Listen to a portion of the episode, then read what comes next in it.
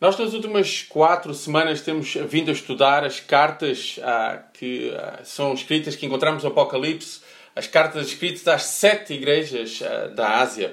A primeira carta à igreja em Éfeso, a tratar a perda do seu primeiro amor. A segunda carta à igreja de Esmirna, que ela devia ser fiel até à morte. A terceira carta à igreja de Pérgamo, que ela se deveria arrepender. E hoje vamos estudar a carta escrita à igreja em Tiatira. A Tiatira ficava a cerca de 64, mais ou menos, 65 km de Pérgamo. Hoje é uma cidade chamada Akizar, na Turquia, que significa Castelo Branco.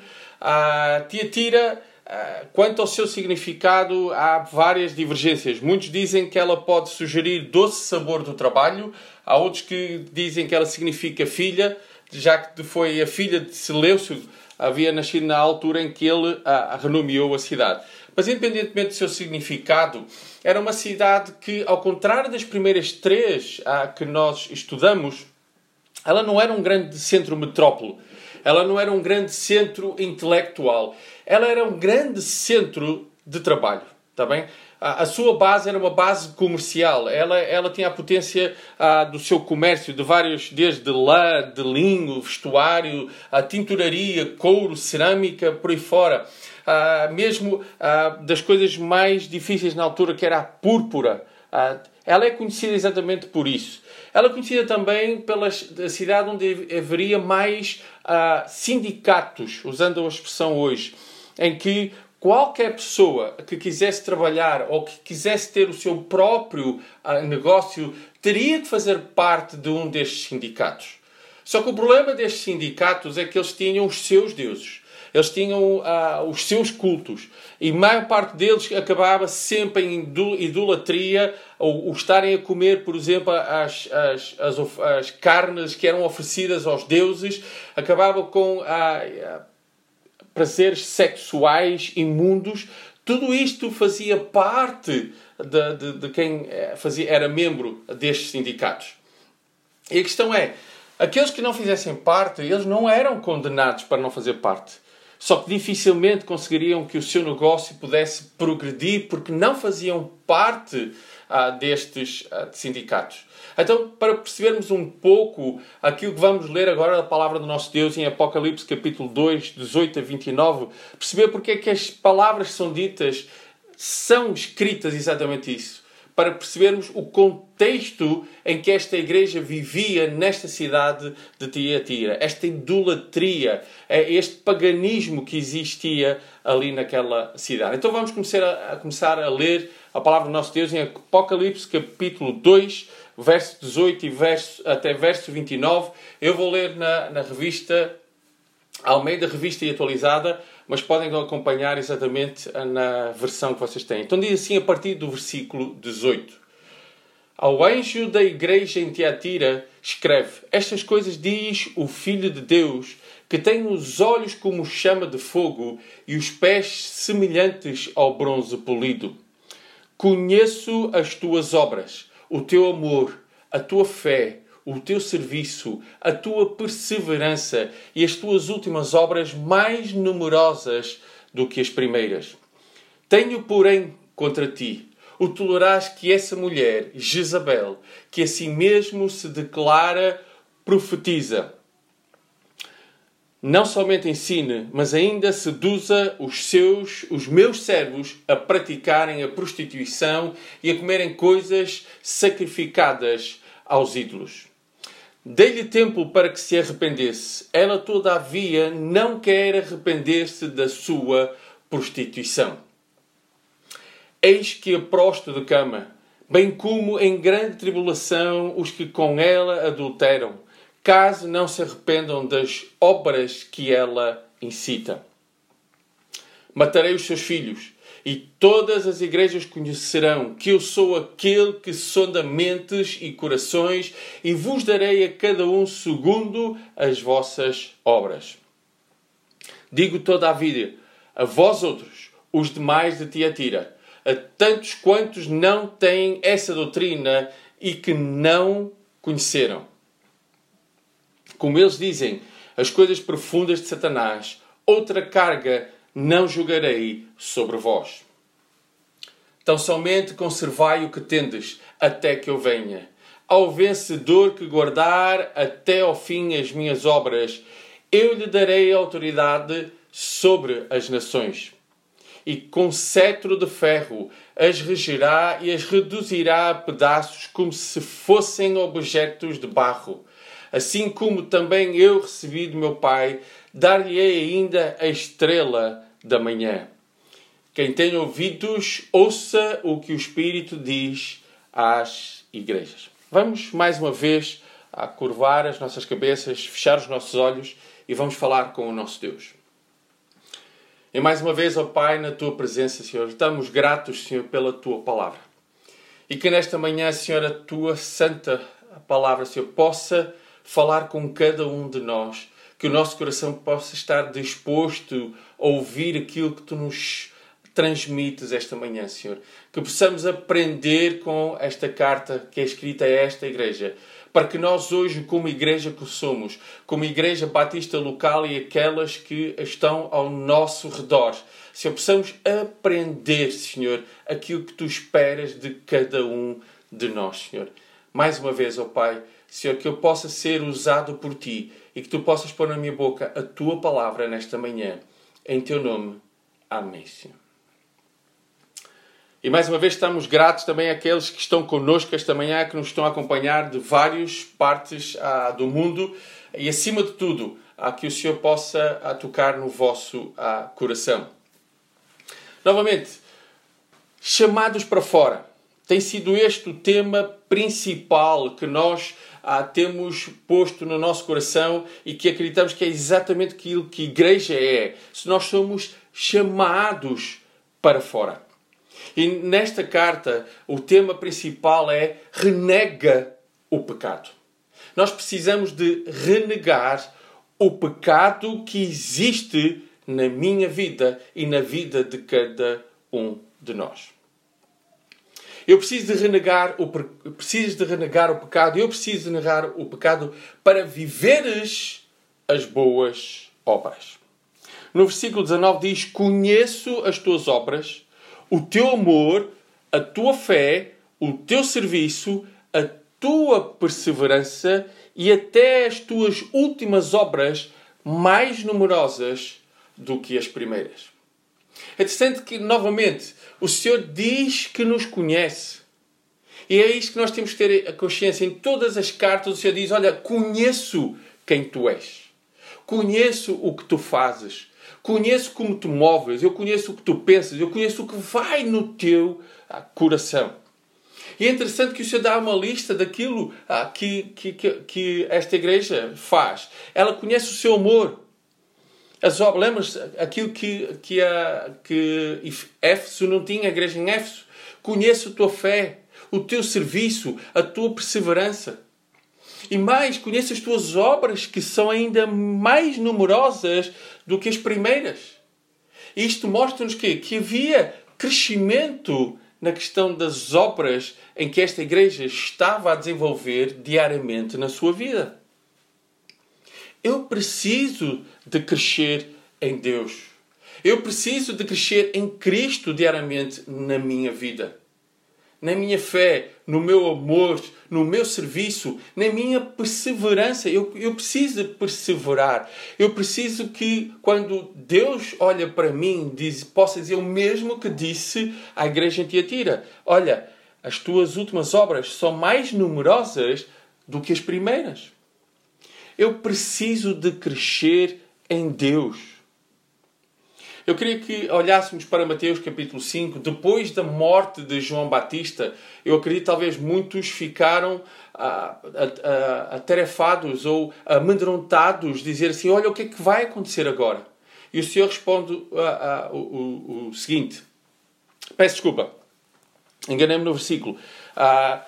Aqui o Senhor é que fala com os seus filhos, diz assim: assim brilhe também a vossa luz diante dos homens, para que vejam as vossas boas obras e glorifiquem a vosso Pai que está nos céus. Muitas vezes nós achamos que as obras que nós fazemos é para nós sermos conhecidos e vistos.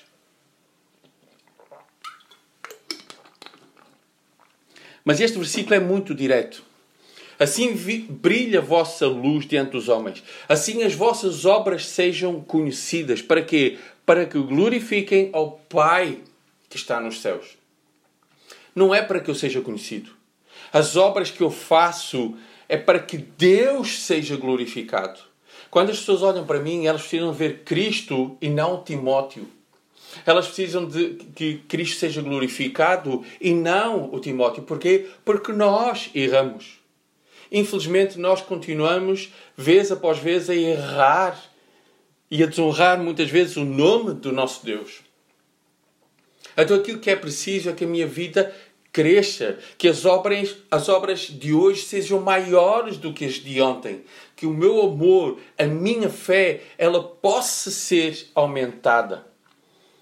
Eu preciso renegar o pecado para viver as boas obras, porque foi para isso que nós fomos criados, para que vivamos as boas obras e que o nome de Deus seja glorificado através da minha vida. Tens renegado o pecado na tua vida? Tens vivido as boas obras? Ao fazer este estudo, a primeira pergunta que eu fiz a mim mesmo é: será que o Senhor podia escrever uma carta a mim e dizer: olha, as tuas últimas obras são maiores do que as primeiras? A segunda coisa que precisamos fazer, eu preciso renegar o pecado enquanto é tempo. Versículo 21 que lemos em Apocalipse 2 diz: dei-lhe tempo para que se arrependesse. Ela, todavia, não quer arrepender-se da sua prostituição. Aqui é relatado o nome de uma mulher, Jezabel. E a história, a palavra de Deus nos fala de Jezabel, das piores rainhas que Israel teve.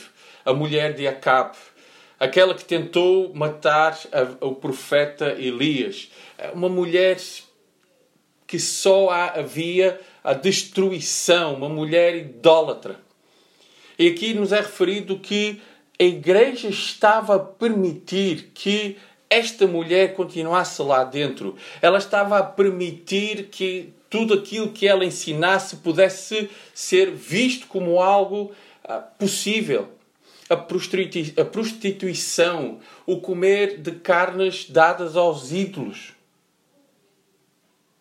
A igreja estava a permitir. Por isso é que o Senhor diz: tenho, porém, contra ti, que não estás a renegar o pecado que existe dentro de ti. Dei-lhe tempo. Sabe uma coisa? Muitas vezes nós achamos que temos todo o tempo do mundo. Nós achamos que somos novos, talvez, e que ainda há muito tempo à frente. Muitas vezes podemos achar que talvez, quando formos mais velhos, aí sim é que eu preciso pôr a minha vida em ordem. E a pergunta é: ninguém sabe quanto tempo vai viver. Infelizmente, esta pandemia nos tem trazido dor. Esta pandemia tem levado pessoas queridas e pessoas desde tenra idade até pessoas de muita idade. A questão é: eu preciso de renegar o pecado enquanto é tempo. E o tempo é hoje, agora. Eu preciso olhar para a minha vida e ver qual é o problema. O que é que está a me impedir de poder viver as boas obras? Qual é o pecado que tem atormentado a minha vida diariamente? Eu preciso de renegar o pecado. Mas sabem uma coisa? Reparem que no final do versículo 21 diz: ela, todavia, não quer arrepender-se. E há uma coisa que eu afirmo há muitos anos, que é o seguinte: se há pecado na minha vida que eu não me arrependo, que eu não renego, é porque eu gosto. Talvez é algo que ainda me dá muito prazer. Talvez é algo que eu, por muito que admita que é pecado, mas ainda mexe comigo. Eu preciso, então, de me pôr dos joelhos. Eu preciso de pedir ao meu Deus que Ele retire esse pecado na minha vida. Eu preciso ter a vontade de poder deixar de pecar. E agora sim, eu queria que vocês vissem em Marcos capítulo 1, e aqui sim, peço desculpa o meu engano há pouco, depois de João ter sido preso, Eu acredito novamente que o alvoroço que existia, mesmo com os seus discípulos, Jesus diz assim em Marcos capítulo 1, 14 e 15. Depois de João ter sido preso, foi Jesus para a Galileia pregando o Evangelho de Deus. Versículo 15. Dizendo, o tempo está cumprido e o reino de Deus está próximo.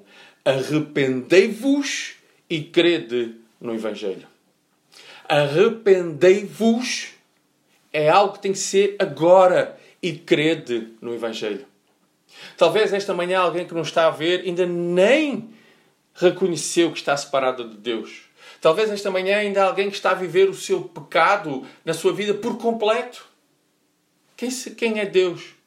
Talvez pessoas que ainda nem sabem quem é Deus na sua vida. Pessoas que ainda não reconheceram que estão separadas. Pessoas que ainda não reconheceram que só através do sacrifício de Cristo na cruz, que foi pago na cruz, é o único caminho para a tua salvação.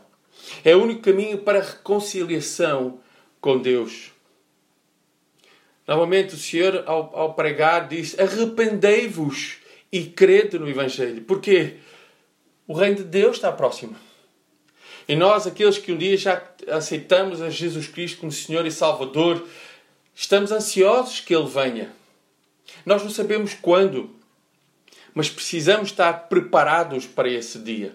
Precisamos de renegar o pecado diariamente para vivermos das boas obras. E precisamos de renegar o pecado hoje, porque hoje é que é o tempo. Não é amanhã. Como o pastor João disse no início, nós gostaríamos de hoje estar presencial. Nenhum de nós saberia que iria estar infectado hoje. Mas Deus sabia. E Deus sabe todas as coisas. E Ele sabe exatamente o dia em que tu irás partir deste mundo. Por isso, renega o pecado hoje enquanto é tempo. Aceita a Cristo Jesus hoje enquanto é tempo. Este era um problema que a igreja estava a viver de Tiatira.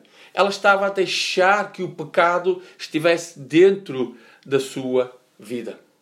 Ela estava a deixar que aquela mulher e aqueles que a seguiam, ela estava a deixar que os seus ensinamentos, e eu acredito que dia após dia eles iriam aumentar.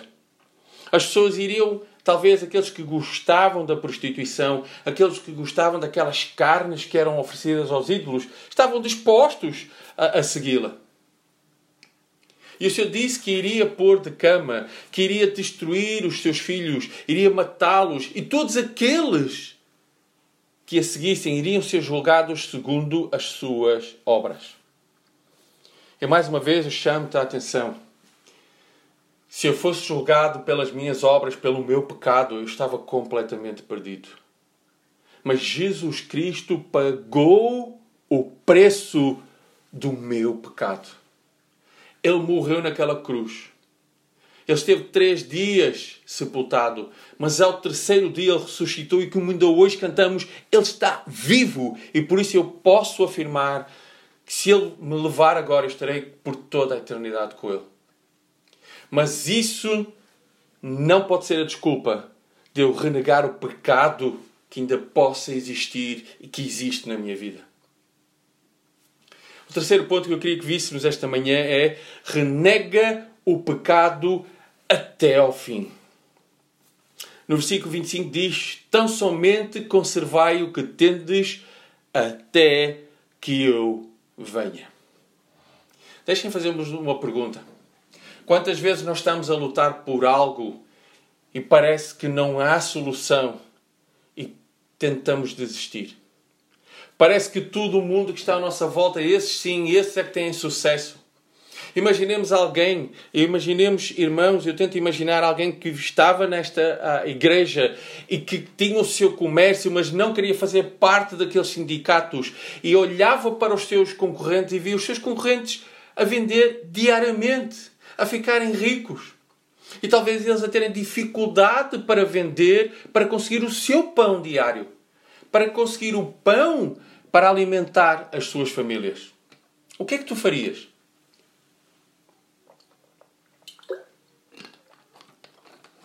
o que é que tu farias?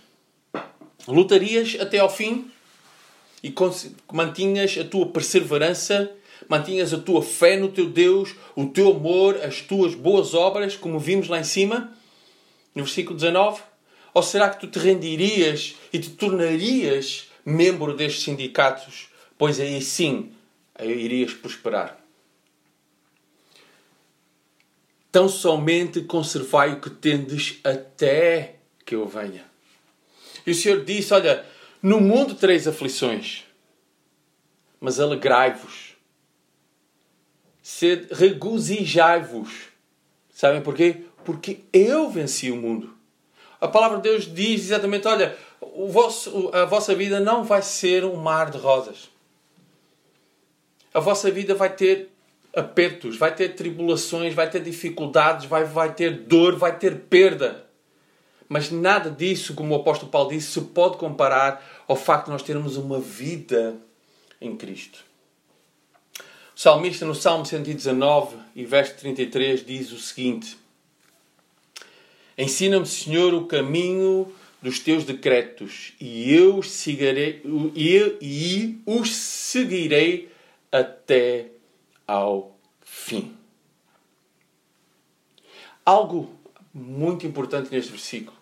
Algo que quando nós o lemos, temos que pensar se nós estamos dispostos a afirmar exatamente o que o salmista disse. Seguirei os teus mandamentos, seguirei a tua vontade até ao fim. Foi exatamente isso que é pedido a esta igreja. Conservai o que tendes. E o que é? Aquilo que nós vimos. As boas obras, o amor, a fé, o serviço, a perseverança. E que as últimas ainda eram mais numerosas do que as primeiras. E o que o Senhor pede, olha, aqueles que não se têm prostituído, aqueles que não têm seguido os ensinamentos de Jezabel, aqueles que se têm mantido firmes a mim, continuem até ao fim. Isso é uma coisa, é difícil muitas vezes perseverar. Talvez muitas vezes olhamos para o nosso Deus e Deus, porquê eu? Eu tenho seguido a tua vontade. Eu tenho sido fiel a ti. E mesmo assim tu permites que venha dor. Tu permitiste que eu tenha perdido algum familiar. Tu talvez Deus tenha permitido a perda do trabalho. A perda da saúde. Dificuldades financeiras. Apertos. Seja o que for. E muitas vezes talvez a nossa mente diz assim, mas porquê, Deus? Olhamos para os nossos inimigos, vamos dizer assim, ou para as pessoas que não creem em Deus e vemos eles a prosperar. Não vemos que eles tenham perdido algo. Vemos que talvez o seu negócio possa estar a crescer. Vemos que talvez nós, a saúde nos está debilitada e a deles parece que nada acontece. Mas sabem uma coisa? Nós temos Deus connosco. Nós, se perseverarmos até ao fim, e nós vamos ver um pouquinho mais à frente, há uma promessa para nós. Mas aqueles que estão sem Cristo, nós sabemos qual vai ser o resultado da sua vida. É perdição completa. Por isso o desafio, mais uma vez, é renega o pecado até ao fim. Mesmo que isso traga dor, mesmo que isso traga perda na tua vida, mesmo que isso por vezes pareça que não é o melhor. Mas a verdade é que é aquilo que Deus permite na tua vida. Renega o pecado até ao fim. E por último, renega o pecado para reinares com Cristo. Esta é a promessa que eu olho para este texto, o versículo 26 e 27 diz: ao vencedor que guardar até ao fim as minhas obras, eu lhe darei autoridade sobre as nações, e com cetro de ferro as regerá e as reduzirá a pedaços como se fossem objetos de barro. Aqui a promessa é que quando o Senhor vier nos buscar, quando o Senhor vier buscar a sua igreja, nós iremos reinar com Ele para todo sempre. Ele é o Rei dos Reis e Ele é o Senhor dos Senhores. E nós estaremos com Ele, reinarante sobre todas as nações. E com o cetro de ferro iremos reduzir aqueles que negaram o nome de Cristo.